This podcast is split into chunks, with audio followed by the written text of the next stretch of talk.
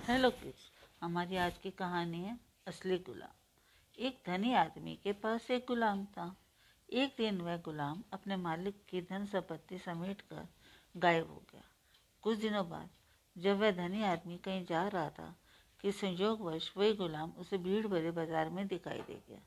गुलाम ने भी उसे देख लिया, लेकिन वहाँ से बच निकल पाना काफ़ी मुश्किल था।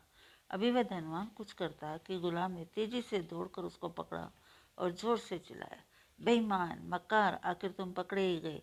अब कहाँ भागोगे? मैंने तुम्हारे पर बहुत पैसा खर्चा है। एक बार को वह धनवान आदमी ये देखकर हैरान रह गया। फिर गुस्से पर काबू पाता हुआ बोला, बेईमान, मक्कार, मैं नहीं, तुम हो। तुम समझते हो कि मैं तुम्हारा गुलाम हूँ। चलो, सीधे से घर चलकर अपना काम करो, वरना यहीं मार पीट कर फेंक दूँगा। दोनों के बीच झगड़ा शुरू हो गया भरे बाज़ार में। वे कुछ सैनिक आए और दोनों को पकड़कर बीरबल के पास ले गए। धनवान व्यक्ति ने सारी कहानी बीरबल के सामने बयान कर दी। वह बोला, मैंने इस गुलाम को भारी रकम देकर खरीदा था और ये कहता है कि ये नहीं, मैं इसका गुलाम हूँ।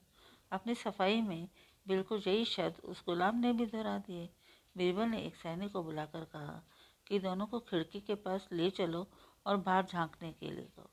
सैनिक ने ऐसा ही कहा। अब बीरबल ने दूसरे सैनिक से कहा तलवार उठाओ और गुलाम का सिर धड़ से अलग कर दो। इससे पहले कि उस सैनिक की तलवार उन दोनों में से किसी की गर्दन तक पहुँचती असली गुलाम ने मारे डर के अपनी गर्दन ऊपर उठा ली। और यही तो चाहता था बीरबल उसने उस गुलाम को हुक्म दिया कि जाकर अपने मालिक की सेवा करे। यदि फिर से बेईमानी करी तो कड़ी सजा मिलेगी।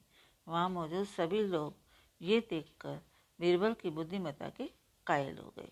Thank you.